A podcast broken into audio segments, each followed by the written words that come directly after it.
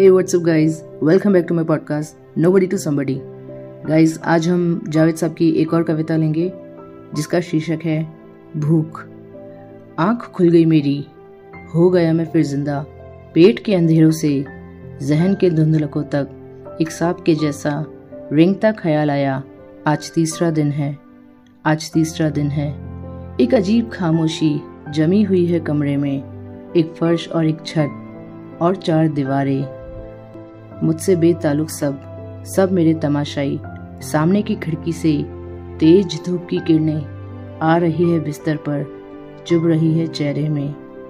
इस कदर नुकीली है, जैसे रिश्तेदारों के तंज मेरी गुर्बत पर आँख खुल गई मेरी। आज खोखला हूँ मैं, सिर्फ़ खोल बाकी है। आज मेरे बिस्तर में लेटा है मेरा ढांचा, अपनी मुर्दा आँखों से, देखता है कमरे को, आज तीसरा दिन है। आज तीसरा दिन है। दोपहर की गर्मी में बे इरादा कदमों से इस सड़क पे चलता हूँ। तंग सी सड़क पर है। दोनों समत दुकानें खाली खाली आँखों से हर दुकान का तख्ता सिर्फ़ देख सकता हूँ। आप पढ़ा नहीं जाता। लोग आते जाते हैं, पास से गुजरते हैं। फिर भी कितने धुंधले हैं। सब है जैसे बेचेहरा। शोर इन दुकानों का। राह चलती गली। रेडियो की आवाज़ें दूर की सदाएँ हैं। आ रही हैं मीलों से। जो भी सुन रहा हूँ मैं, जो भी देखता हूँ मैं, ख्वाब जैसा लगता है। है भी और नहीं भी है। दोपहर की गर्मी में बे इरादा कदमों से एक सड़क पे चलता हूँ।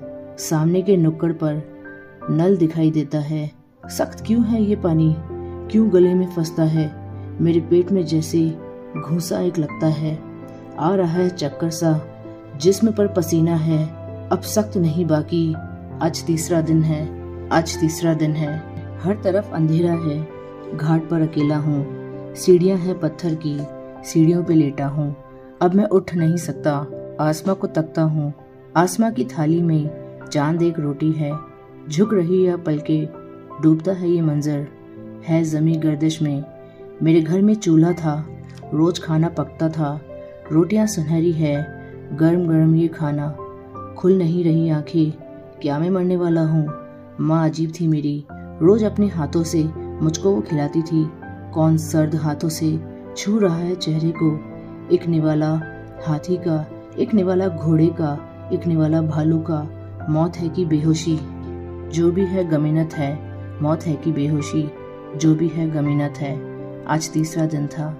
आज तीसरा दिन था।